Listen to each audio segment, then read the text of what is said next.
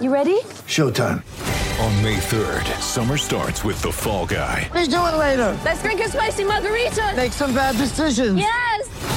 Audiences are falling in love with the most entertaining film of the year. Fall guy. Fall guy. Fall guy. That's what the poster said. See Ryan Gosling and Emily Blunt in the movie critics say exists to make you happy. Trying to make it out? Nope. Because I don't either. It's not what I'm into right now. What are you into? Talking. Yeah. The Fall Guy. Only in theaters May 3rd. Rated PG-13. Get ready for the greatest roast of all time the Roast of Tom Brady, a Netflix live event happening May 5th. Hosted by Kevin Hart, the seven time world champion gets his cleats held to the fire by famous friends and frenemies on an unforgettable night where everything is fair game. Tune in on May 5th at 5 p.m. Pacific time for the Roast of Tom Brady, live only on Netflix. President McCullough, thank you for your very kind introduction. You know, it's a pleasure to be along here with you, with Laura and my three kids. And on behalf of my family, I'm honored to formally accept the position as the Director of Athletics at Florida State University. It's a lifetime goal of mine as a citizen in this industry. So to begin, I want to start by thanking some individuals who helped facilitate this process. President McCullough, Chairman of the Board, Peter Collins, also, thank you, Glenn Sugiyama of DHR International, for all your hard work. Thank you to David Coburn for all your support, your professionalism, and all you've done for Florida State athletics. Laura and I cherish our relationship. Thank you, Chairman Jimmy Draganella, who I believe is here somewhere. Chairman, and the Seminole Booster Board for all your support and encouragement through this process. Thank you to the Seminole Booster staff for believing in a vision and working together to accomplish some remarkable feats in such a short time. Thank you for all your hard work.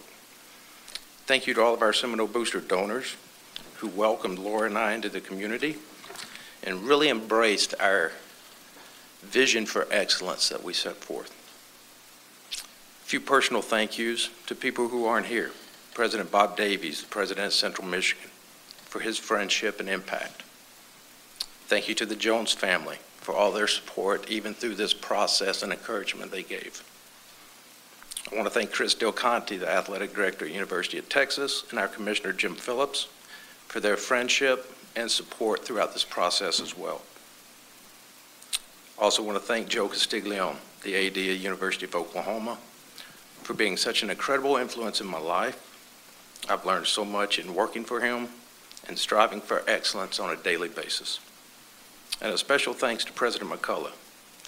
Your vision, plans for the university, and our Department of Athletics were key to this process, and I appreciate it. And last but not least, thanks to my family for their encouragement throughout this process. I'm proud to stand before you today as a former student athlete. In fact, uh, we have a little competition in our family who's the best. Um, but Laura is a Division One former student athlete. I'm a Division One former student athlete, and two of my daughters are current former student athletes. No pressure on Bird coming out, but uh, we are a product of uh, the student athlete experience. As student athletes, we were transformed by the experience, the impact that our coaches have on us in every way academically, athletically, and personally. Professionally, I've had a broad-based career in collegiate athletics, Alabama, USC, University of Oklahoma, Central Michigan, and professional sports, Cincinnati, Dallas Cowboys.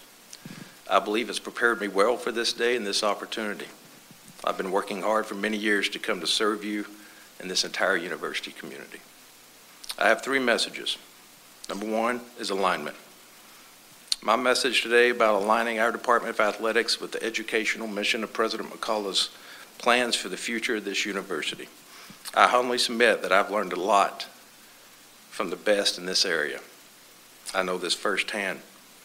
In no uncertain terms, our job in athletics is to support the educational mission of the university and celebrate the academic achievements of our student athletes as we prepare them for life.